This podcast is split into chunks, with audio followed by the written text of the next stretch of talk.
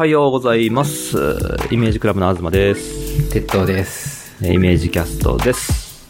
いやー、はクラブハウス、い。流行ってますね。持ちきりなんですよね。えっと、そうですね。えー今が、えー2021年の1月30、30日、1月末なんですけど、収録してるタイミングが。先週頭ぐらいかな？ぐらいから、なんか、ポッドキャスト聞いてると、クラブハウスの名前がちらほら出てくるようになってきてて、で、割とこう IT の人たち、スタートアップの人たちとかの間で、どんどん広がっているっていう状態になってきて、最近になって僕らのとこまではい。来ましたって感じですね。あのー前回ゲストで来ていただいた大作さんから招待してもらいました、私たち。はい。二つの招待枠を両方我々に使ってくれるという、なんていい人だ。すごい大盤振る舞いをしていただいて、ありがたいですね。そうですね。これは、あのーまあ、後々からき、例えば1年後ぐらいに聞いて、そのクラブハウスっていうサービスがどうなってるのかわかんないので、こう、記録のために今の感じを残しておくみたいな感じであ喋りたいなと思ってるんですけど、もしかしたら1年後ぐらいに、あったね、そういうの、みたいな感じに なってるかもしれない。そうですね。でこの数日のこの感じっていうのは、なんか、あんまり体験したことない、こう、一気に来たグルーヴ感というか、ありますよねそうで。すね。まあ、なんかこう、Facebook とかが最初に日本に来た時の感じというか、うん。 mixi とかもそうですけど、大体最初は登録するのに、こう、参加者からの招待が必要で、じわじわ広がっていくみたいなそう。仕組みを取ってますね。ニコ動とか結構長かったですよね、確か。あ、そうだっけ？確か、コニコ動画もえーとそういう感じだったのか。うん。確か最初は、さ一番最初は YouTube の動画にコメントをつける感じだったと思うんですけど、うん。いろいろ怒られて自分、自分で動画を、えー持つようになって、そのタイミングでは負荷が重くて、なかなかユーザーが増やせなかったんですよね。で、ああるらしいなっていう期間が長かったから、まあ、あんまり僕そういう意味では、素早くそういうのに乗っかれてない方だったので、Facebook も遅かったんですけど、あの、クラブハウスに関しては、まあ、それなりに早いタイミングで乗っかれて嬉しいなって感じですね。なんかまあ、そのサービスが始まって、こう早いタイミング、独特の、なんていうか、熱量というか、そうですねみたい。なのはありますね。でも、あれ、招待してもらった人、あの、招待してくれた人が、プロフィールから見れるじゃないですか。はいはいはいはい。で、それで見ると、招待された人がされた、えーされた人された人ってこう、辿っていくことができて、うんうんうん。えっ、と、去年の3月ぐらいに、えー最初に招待した人がいて、ほうほうほ。そうっから先に行けないんですよ。へえ。で、だからその人がサービス作った人だろうなと思ってフォローしたんですけど、そうですね。もともと、あの、アメリカでサービス始まったのが2020年の3月4月ぐらいだったと思うんで、うん。多分そこは合ってると思います。なんかそれ見てると、こう、日本人で、ここ2、3日で、バーッとたくさん広がってて、はい。そこから急に、こう、英語圏に入って、で、まばらになっていって、っていうのがすごく見えて面白いですね。そうですよね。もともとその日本でサービスが広がり始めたのが、多分日本の電話番号が登録できるようになったのが今年の1月とかそれぐらいだったはずなので、多ああ。分それを機に、こう、わっと広がり始めたみたいな感じっぽいですね。でもなんかまだ、さんどっかのルームとかに入ってみても、あの、今日入ったんですよ、みたいな人が割と多くて、多分今、わっと広がってるタイミングだと思いますね。なんかあの、うん。あの、ウイルスとかもそうですけど、こう、なんていうか、掛け算で増えていくじゃないですか。そうですね。なんで、あるタイミングでこう圧倒的に数が増えていくみたいな広がり方をしていってるところですよね。うん。半分以上みんな初心者感が出ているような感じで、うん これ正体どうやるんだっけとか、うんよくわからんな、みたいな感じの人、最初、最初とか今もだけど、うん。よくわからんなって思ってたけど、みんな言ってるからちょっと安心しましたね。まあ単純にそのインターネットに関わる人間としては、そういう新しいサービスが出てきて、こうなんかこう新鮮な感じになってるのって、割と懐か、懐かしいというか、うん。こう、久々だなという感じしますね。もう大体、慣れ、使い慣れたフォーマットの中で新しいものが出るっていうのはまあよくあるけど、うーん。これはフォーマットからしてちょっと新しい。2020年でみんながこう、音声プラットフォームみたいなものにどんどん、なんていうんですかね。うん、盛り上がってというか、音声プラットフォーム盛り上がり期みたいなのが、また訪れていて、 Voicy とか、 stand.fm とか、あそういうアプリがバンバン出てきててっていう、なんかこう、音声プラットフォームの流れが来てたんですよね。で、あ、うん、かつみんな家で仕事するようになって、なんかちょっと、 Zoom とかでリアルタイムで喋ったりとかするっていうのに、こう習慣として馴染んできたっていうのもあって、そうですね。で、そのタイミングですごいちょうどいいものとしていうか、みんな多分その Zoom とかでリアルタイムで顔を合わせて喋ってみて分かったと思うんですけど、ビデオって結構しんどいっていう。そうですよね。わざわざ、まあ、見えてる、うーん、うんまあ、ミーティングだったらいいかもしれないけど、それ以外で常に見えてる必要があるかっていうと、そうですよね。で、配信とかするのも結構ビデオも映ってるってなると気使うじゃないですか。ですね。少なくともパジャマではできないし、ああ、でも結構 Zoom 入りながら、できないし。 Zoom はパジャマで出ちゃったりしてますけど。ばバレてないですかね。まあ顔出すっていうのは結構ね、あの不特定多数に見られるとしたら結構あの抵抗はあるけど、まあ声で出るならそうですね。いいかなっていう絶妙な手軽、手軽さというか、みたいなのもあって、うん。すごい体体験としてこうやりやすいようにできてるなっていう感じはしましたね。そうですね。で、録音が基本的にできないっていうことが、まあ、本当に心理的な安心感をこんなに担保してくれるんだっていうのは、まあ、説明されたらそうだろうなと思うかもしれないけど、はい実際やってみたときに、すそうだなって思いますね。んなんていうか。ああ、これは喋っちゃうわっていう感じ。やっぱでもこ、ここ一週間の雰囲気としては、まだこう、なんですかね、社会的な階層というか、はいはい。落合陽一とかか。そうなんかこう、階級の高い人たちが集まって、で、それをこうみんなで聞いてるみたいな雰囲気がね。ありますね。それはこう意図したことなのかどうなのかわかんないですけど、日本では少なくともそういう雰囲気が大きいなって思いました。そうですね。こう、有名な人が、なんとなく立ち上げたやつを、な100人とか1000人とかがバーッと集まって聞聞いてるっていう感じは結構見ますね。うん。うん。まあなんか突発的なトークショーみたいな感じ。そうですね。誰々が話してるらしいよって言って、こう、バラバラ集まっていってたり。やっぱり人、人軸でありますね、そういう。でもまあ、それも好きなんですけど、なるべく僕は自分の近い界隈の人と繋がってみたいなと思って、うん。あの、知らない人だけど、共通の話題のありそうな人を結構検索してフォローしてみてたりするんですけど、はいはいはいはいはい。で、そういう人が実験で配信して、こう一人か二人しかリスナーがいないところにポンと入って手を挙げたりするのが、実実は楽しくて、へえ。結構、はい鉄道さん飛び込むタイプですよね。なんか好きですね、そういうの。多分ね、日本人には珍しいと思うんですよね、そういうタイプの人って。ああ。こうみんなこうトークショーとかでも、こう質問とかはしないみたいな。そうですね。こう結構物おじせずいけるのは割と、そのクラブハウスの元々使ってる人のイメージと合ってるような感じしますね。まあ逆にそういう人は使わない手はないですね、これ。うん。飛び込める人には結構。まあでもそう言われて気づいたんですけど、そんなに飛び込む方なんだっけって、あんま自覚がなかったんですよね。あーあ。でも結構なんかこう、飛び込み力というか影響力みたいな Z さんはある方と思思いますよ。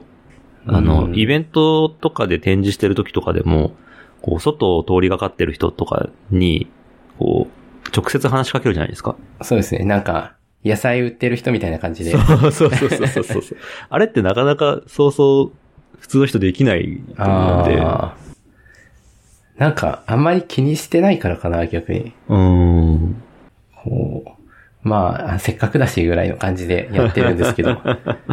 確かに Maker Faire は割とこう、受け身な感じで、こう、並んでて、うん。そこに見に来た人が興味があったら話しかけるって感じだけど、そうですよね。なんか、いや、なかなか伝わんないだろうなっていうものが多いじゃないですか。うーん。やっぱ詳しく話聞いてみないと、これの何がすごいのかっていうのがパッとは伝わらないっていうのは多いですよね。そうですよね。から、こう、話したくなっちゃうんだけど、うん、どうなんだろう。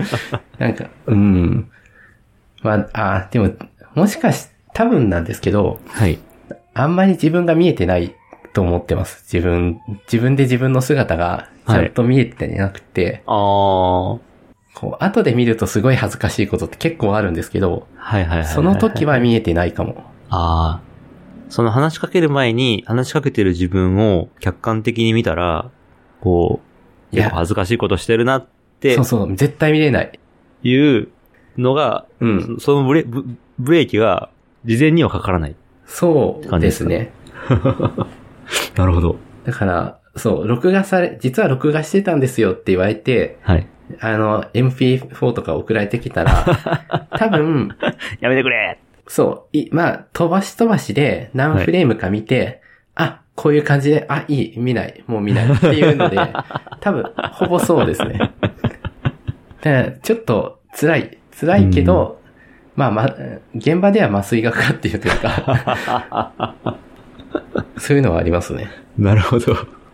麻酔がかかってる人はいいと思います。うん。その自分のことを客観的に見ないことができる人。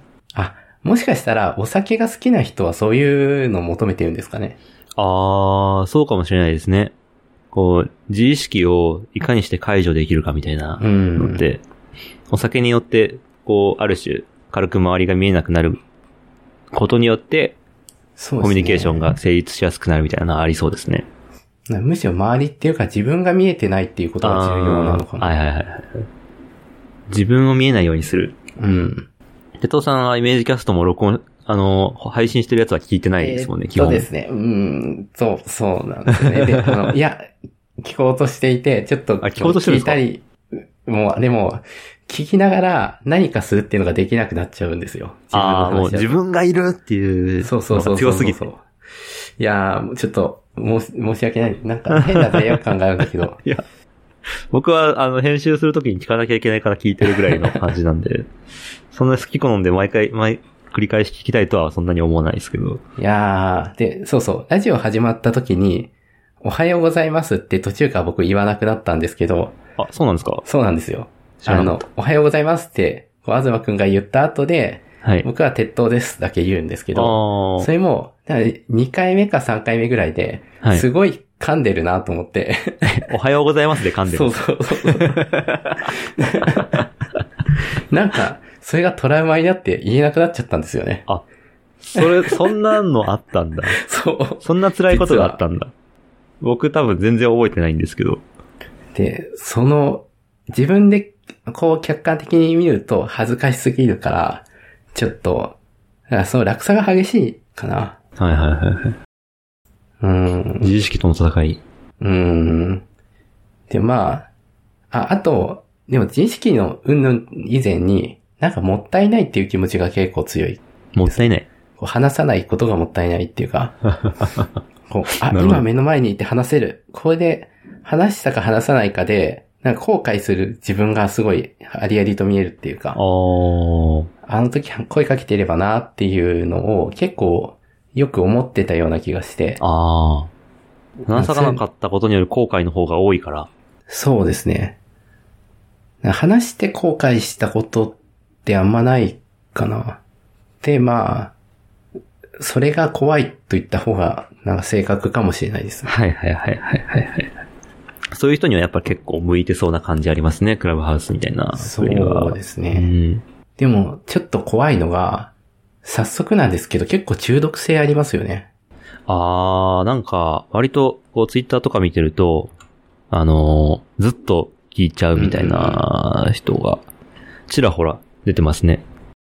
なんか通知で、誰々がこんなルーム作ってますとかで、はいはいはい。ジョインしてる人とか見ると、なんか面白そうな人たちがいっぱい並んでたりするんですよ。ありますね。なんか今、その、問題になってるのが、その、fear of missing out っていう、その、うん。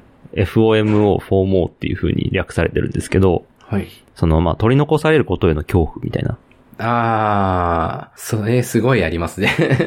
で、なんかその、まあ、このサービスの、なんていうか、ユーザー獲得、獲得のための、まあ、戦略もそれをかなり利用したものになっていて、うん。っていうところはありますよね。その、なんですかね。こう、みんなが入ってて、入れない私みたいな。そうですね。そういう恐怖を煽って、ユーザーを広げているっていうような風にも、まあ取れると。うん。まあ実際内容というか、えー、いい設計されてて、実際面白いトークが広がってるなっていううん実感。もあるので、はい。まあ、まずその良さがあった上での、その、F、FOMO でしたっけ、はいはいはい。なんだなと思いますけど。うん。まあ、でも、そうですねまあ。リアルタイムっていうのはもう絶対そういう価値はありますよね。聞き逃したらもう二度と聞くことができないってういう、ん。その、なんていうか、希少性みたいなものは、そうですね。人を引きつけるものになるだろうし。いやーでも今までなんでそんな、なか、なかったわけじゃないと思うんですけど、うん。できなかったですよね。まあ、そうですね。あのーチャットとかかな。あの、ツイキャスとか、そういうのは昔からまああって、はいはい配信、音声の配信のプラットフォームみたいなものは普通にあったんですよね。うん。でもこういう形態のものはなかったけど、なんで今その爆発的に流行ってるのかっていうのは。うん。いや、だから、ズームで打ち合わせ中に、はいこう、ポンと通知があって、そっちに飛び込みたくなる衝動がちょっと感じましたね。結構なんか、社会問題になっていくのではないかっていう感じは。いやー、なるだろうなうん多分、また事故とかがあって、うん報道されて、悪者にされてっていう流れは、うん一回減る時はあるだろうなって思いますね。うんあと、その、独特なところが、その利用規約の中で、クラブハウスの中で聞いたよ、聞いた話とかを、その本人の許可なく公害してはならないっていう、まあ、SNS でシェアしたりとかしてはいけませんよっていうのをルールとしてつけてるんですよね。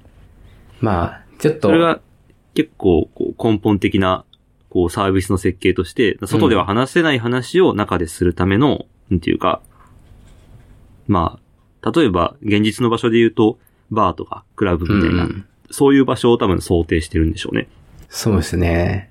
いやー、面白いですね。うんでもその規約をちゃんと読んでる人がどのぐらいいるかわかんないけど。そうですね。まあ、雰囲気としてはありますよね。うん。で、なんかこう、画面録音と、画面録画とかをしようとすると、その、はい。ここの内容を外で、あの、勝手に出すと、あなたはバンされる可能性がありますよっていう警告が出るみたいなんですよ。あ、そうなんですね。はい。なんで、かなりそこはしっかりしてるみたいですね。うーん。いやー、面白いなうん。結構、まあ、実際、守らない人いるかもしれないけど、おおむね守るでしょうね。それは。そうですね。まあなんか、多分そういう場所を今みんなが求めてるんだろうなっていう感じはうん感じましたね。まあそういうその、クローズドな場所に集まってみんなで、こう、外、外ではちょっと、こう抵抗があるような話をみんなでする場所っていう、うんうんうん。まあ知り合い同士でする場所みたいなのって、今もう外出れないから、なく。なっちゃってるじゃないですか。確かに。うん。あの、前、えーっと、プロトタイプ FM の方で言ってたかもしれないんですけど、東くんが。はいあの、いかに心地よい壁を設計するかっていうのが重要なんじゃないかって。うん。あの、つながりまくるのがいいとされていた時代はもう終わって、はい。まあ、気づ、もう終わったというか、そのだけじゃダメだよねっていうのに気づき始めたところだから、はいはいはいはい。壁をうまく設計しして、まあうん、壁だけただ断絶するんじゃなくて、もちろんうまくつなぎながらうまく壁を作るっていう、はいはいはいはい。そうですねっ。て話してましたよね。うん。なんかそういう意味で言うと、こういう、ちょっと、う、なんですかね。こう、ちょうど良い隔たり感っていうか、うん。みたいなものを今作れてるような感じはしますね。うん。ただ今は、なんかその、入れる人から招待された人しか入れないっていうので、そういう、なんていうか、こう、完全オープンじゃないよみたいな感じになってるんですけど、そうですね。まあ終着点としては、おそらくまあもうみんな入ってるみたいなうん。感じになるはずなんで、最終的には。そうなった時に、どうするのかなっていうのは気になるところですね。そうですねう。ん。なんか僕の予想では、その中で、なんか階級制度みたいなのが作られて、で、なんか、フォロワーが多い、こう、有名な人は、こう、クローズドな場所で喋れて、みたいなうん。のがサービス内でまた繰り返されるんじゃないかなという気がしています。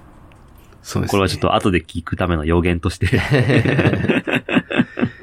いや、本当いろんな使い方ができちゃうから、意うん外、シンプルだけど、まあ本当電話みたいに使ってもいいし、そうですね。まあ公開範囲が3つ選べるじゃないですか。うん。で、それが、あの、ふオープンなのか、えーっと、知り合いまで、知り合いの知り合いまででしたっけ？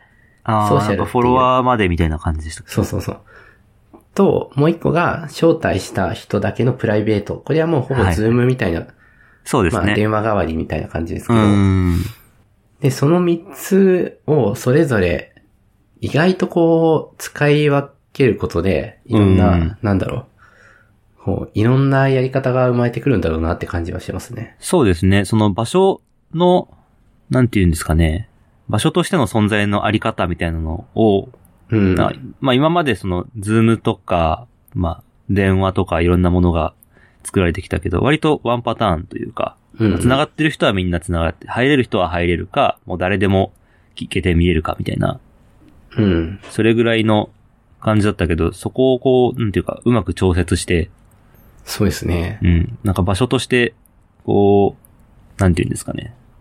今まで、その、トークショーの会場か、自宅の部屋かしかなかったような区切りだったのは、うんまあもうちょっと中規模な、なんか、なんか30人ぐらいしか入れないレストランか、みたいな、うん10人ぐらいしか入れないバーか、みたいな感じになってる気がしますね。そうですねい。ろいろ細かい差が生まれてきてて、その中でその一番心地よい感じを、なんか、追求していくというか、うん。模索してる最中なんだろうなっていう感じがします。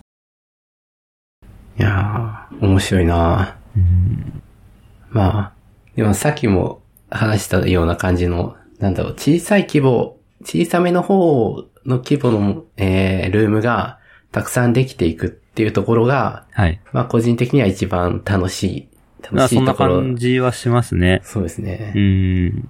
まあ、まあ、大勢集まって話聞くっていうのは、まあ、なんだかんだ今までもあったものの流れを組んでるから、まあ、わかりやすくて、こう、みんなとりあえずはリスナーとして入ってる感じはするけど、でも、リスナーとして入っただけだったとしても、アイコンとして並んでるじゃないですか。はい。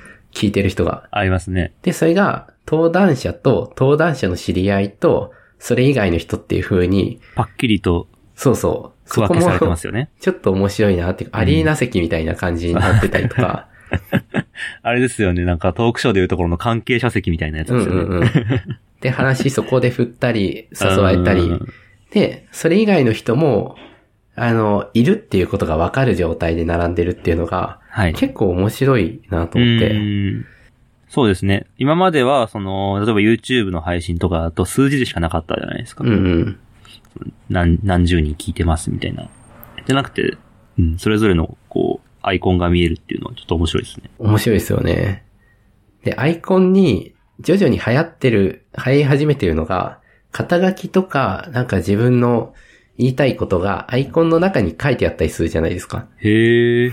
なんかこう、なんとかのプロって書いてあったり、はい。なんとかを、何、漁業をやってますとか、みたいな感じのことが書いてある人がちょこちょこ増え始めていて、画像の中にですか？そうそうそ。う。アイコンと名前しか、あのー手がかりがないから、うん。アイコンに情報を入れようとしてる人がいるんですよ。なるほど、なるほど。で、そういうのがあると、うん。あ、なんか知らないけど、お坊さんいるぞみたいな。とか、っていうのが、こう、で、そういう人をクリックしたら面白そうだからフォローするとかっていう、うん今までは数字で表しか表示されてないとわからなかったことがわかるから、はい。聞いてるだけだとしても、参加の仕方は変わってるっていう印象がありますね。はいはいはい。確かに確かに。その、リアルでやるイベントの代わりとしての、うん。その、なんていうか配信イベントみたいなのって、こう、最近かなりいろいろ模索されてるとは思うんですけど、うん。その中でそのリアルでやる以上に、なんかメリットがあるものってそこまで多くはないというか、そうですね。まあ、その場所に来れるか来れないかっていう、まあ、地方の人とかでも参加できるっていうのは間違いなくメリットではあるんですけど、それ以上に、その現実のイベントより、その、ネット越しのイベントの方がいいよねっていうことになるようなメリットってそこまでなかったなっていうのはそうですよあね。りますよね。でそこに対してなんかこう、クラブハウスだからこその良さみたいなのは、なんかちらほらあるような感じしますね。そうですね。いや、今朝話した時も、本当7時に起きれたらおお茶会しましょうっていうはい。やつで、やってました。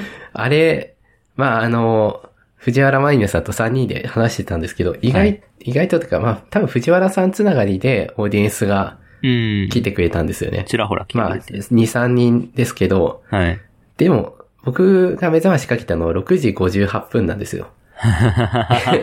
めちゃめちゃギリギリに起きてますね。もう、あの、正直子供がなかなか寝なくて、はいはいはい。もう、やばいなと思ってたんでギリギリまで寝ようギリギリ前で睡眠時間確保しよう。そうそう。でもそれで、こう、アラーム鳴って、ああ、そういえば話すんだったな、ああって言いながら、ピッて入って、うん。で、まあ、そう、入入ると皆さん見えますけど、はいはいはい。そういうタイミングで入って話ができて、しかも、なんだかんだ、一人でも誰か聞いてるっていうのが、うん。すごい不思議な体験だったなっていう。家の中にいきなり社会が入り込むみたいな感じですよね。いやー、なんか不思議、本当でも音声だけっていうのが本当いいね。そうですよね。うん。入りや、入りやすいというのは。なんだかんだご飯食べながら話をするっていうのが、うん。ビデオチャットだと意外とやらないですよね。ね。うん。まあ、やってもいいのかもしれないけど、うん。でごも、飯食べながらっていうのは。うん、音声だけだったらまあなんかいいかなって気持ちになるうん。かな。その入りやすさはありますね。うん。あとは、その、感じたのは、その、音質がすごくいいっていう、ああ、確かに。結構思いましたね。音質が良くて、かつレイテンシーが少ないっていうのが、うん。あの、意外とクラブハウスの他が真似できない強みなんじゃないかなと思ってて、はいはいはい。これって、多どうやっ分、て言うんですかね？どうやっ、あのーなんか僕がツイッターで見た噂で言うと、その、ピアツーピアの通信じゃなくて、もうはい東京リージョンのサーバーに、その配信、あの、喋ってる人の声はもう直接集約させて、はいはいはい。で、そこでものすごい速い、その通信を、通信の、その、経路を持ってるサービスを使って配信してるみたいなうん。感じらしいですね。全レイヤーっていう、なんか、そういうのあるらしくって。へえ。なんか、僕も全然詳しくないんですけど、まあ、通信のレベルではそういう風に最適化をしていっては、ははで、かつ多分、その iOS しか対応してないっていう今のところのも、そうですね。その辺の理由があるんじゃないかなと思ってて、うん。かなり音声のレーテンシーとか音質を保ったまんま通信するために iOS の、こう、機能を結構チューニングして使ってるんじゃないかなと思いますね。そういえば、その iOS の縛りであることが、うん。なんかバイアスになってますかね？あ、それもあるかもしれないですね。うんあのー、まあ、日本だと iOS 使ってる人は結構多数派かもしれないですけど、海外とかだと特に一つのこう、ステータスというか、うん。iPhone とか持ってるのが、っていうのはあると思いますね。だから、限られた人しか入れない社交場みたいなうん。雰囲気になるように意識されてるような感じがしますね。そうですねう。ん。でもそういうこう、一つのコンセプトのもとに技術的な部分も全部こう、統合してというか、やってるっていうのが、やっぱ強いなと思いますね。うん。ただの配信アプリじゃないですか。音声配信アプリじゃないですか。言ってしまえば。ま あそうですね SNS と音声配信がくっついたものとして、うん。ラジオアプリとしてそのまま打ち出すこともできるんだけど、やってることとしては。そうですね。うん。けど、なんか、一個のコンセプトのもとにちゃんとまとめることによって、それぞれの技術の選び方にも意味が。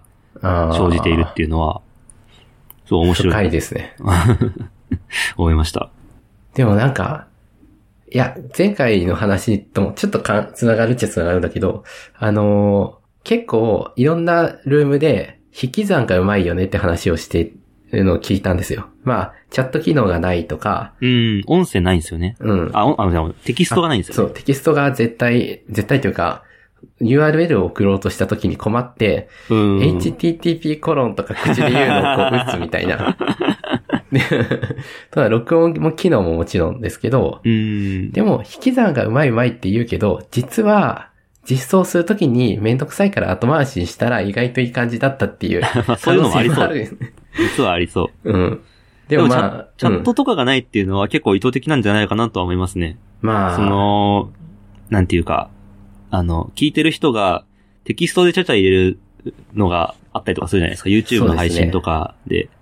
でもなんかもうそういうのを一律できないようにすることで、その、喋る場の温度感を保つというか、うん。のはあるかもしれないです。テキストでなんか言うことができるのに誰、何、誰も何も言わないっていうのは、それ自体で、こう、意味があってしまうじゃないですか。うん。なんか盛り上がってない感じが出ちゃうというか。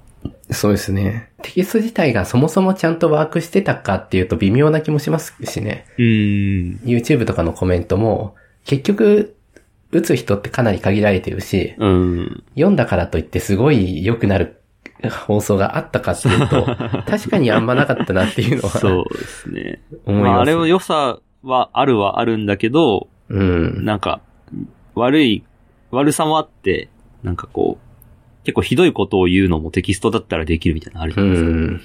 だからそういうのが、こう発生しないっていう点で、なんか心理的な安全性が保たれてるっていうのはあるかもしれないですね。そうですね。でも本当100%画面を見ずにやれるしっていうのもまあ、うん。スタイルとしてもいいし、なんか、うんまあいいところを上げ始めるといろいろいいところが出てくるけど、まあ、半分ぐらい僕はたまたまそうなったということに、ちょっと補正をかけてますけどね。たまたま説。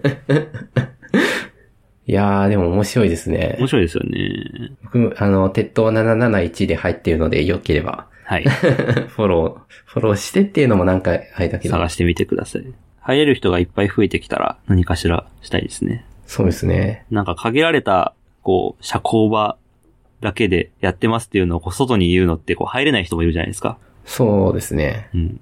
なんかそれ、その、そういう状態である間はなんかあんまりこう外で言いたくないなっていう感じは僕は個人的にはあります。あーツイッターでやってますみたいな感じでこう、出したりとかするのが、ちょっと違うなって感じはしますね。うん。言うとしても、なんか、クローズドなグループチャットで、面白いよっていう話はするけど、そうですね。もうそれはもうコンセプトの魔術にうん。ちゃんと載せられてる。載せられてますね。本来だったらね、そういうそのソーシャルでいっぱい流行ってほしいっていう思いをそのまま直接表すんだったら、そんな、その利用規約で、その外部に書かないでくださいみたいなことをわざわざつけるはずがない。そうですね。でも、あえてそれをこう封封じるというか制限をかけることによって、逆にみんなのこう気になるっていう気持ちを誘発してるっていうのは戦略的だなぁと思います。そうですね。まあ、それもたまたまかもしれないですけど。たまたまかもしれない。まあまあ、ね。一年後にはね。もう全然違うのやってて、そうですね。あれ？コンセプトなんだっけ？みたいな。やっぱ映像ついた方が便利でしたね、みたいな。なってるかもしれない。で、そうですね。うん、答え合わせは楽しみですね。です1年ね。後クラブハウスどうなってたかっていうのを話すっていうのをスケジュール入れときましょうか。あ、いいですね。うん。クラブハウスのようなものが多分たくさん出てきているでしょうからね。ああ、そうですね。まあ今も、その、クラブハウスが爆発的に流行る前から、その、音声の通話のうん。アプリ、ダベルっていう、なんか、やつとか、いろいろ出てきてはいたんで、あれまだ使ったことなかったんですけど、結構似てるんでしたっけ？似てるっぽいですね。僕も、なんか、一回ぐらいしか使ったことないんですけど、うんうん。結構まあコンセプトとしては、まあ名前の通り、こう雑談形式でやって、で、こうオーディエンスとして入った人が、こう招待されて一緒に喋ることもできるっていう、こうま、まさにっていう感じなんですよね。もうそこまで来ると、そう、そこまで何の違いがあるんだ何の違いがあって、そのダベルとクラブハウスの差がここまで発生したのかっていうのも気になる。うんまあダベルもこうた徐々に使ってる人増えてきてるみたいですね。そうですね。ちょいちょい周りでは聞くけど、そうだな、一応見とこう。これ、あの、想像だけで喋ったらちょっと良くないっていう。そうですね。まあこれ1年後どういう結果になってるのか楽しみですね。そうですね。ちょっと思、思ったのがというか、まあ当たり前っちゃ当たり前だけど、あの、英語圏の、との垣根が強いサービスだなというのも思いましたね。ああ、そうですね。こう、普段英語で自己紹介書いてるような人でも、クラブハウスでは日本語で自己紹介書くっていう人がいたりして、あの、いや、それはすごい、自分も、あの、英語でわざわざ説明書こうと思わないし、はいはいはい。Facebook とかだったら、英語の説明を書く気持ちはわかるけうど。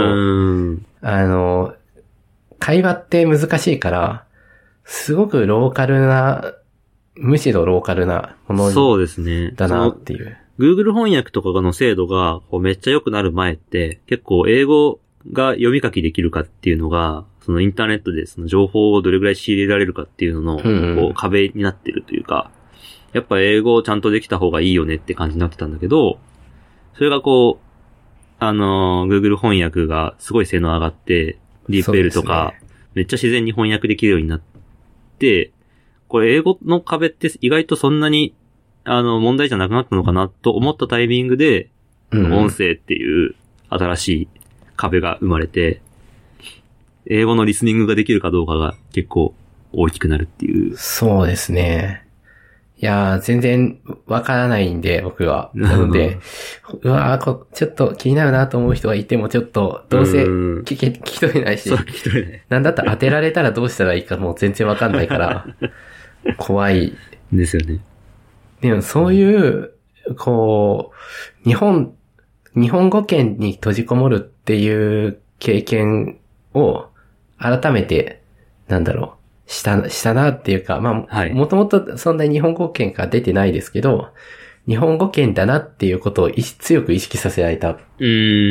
から、これって、やっぱ日本語圏っていう独特の狭さって、海外とは多分違うんだろうなっていはいうはいはいはい。気もちょっとしますね。そうですね。結構多分、まあ海外での受け入れられ方と日本での受け入れられ方、全然その文化的にも違うんで、うんバックグラウンドが独特のものになってると思いますね。日本ってバラエティ番組めっちゃあるじゃないですか。はい。で、有名人をとりあえずバッてあ、一つその一つの場所に集めて、まあ適当なテーマをバンってやって、その人が言うから面白いっていうようなコメントを引き出すみたいな。はいはいはいそ。の喋ってる内容自体にそんなに価値があるんじゃなくて、あその人がやるっていうのに意味があるみたいなコンテキストが割と多い気しますね。ー。うーん。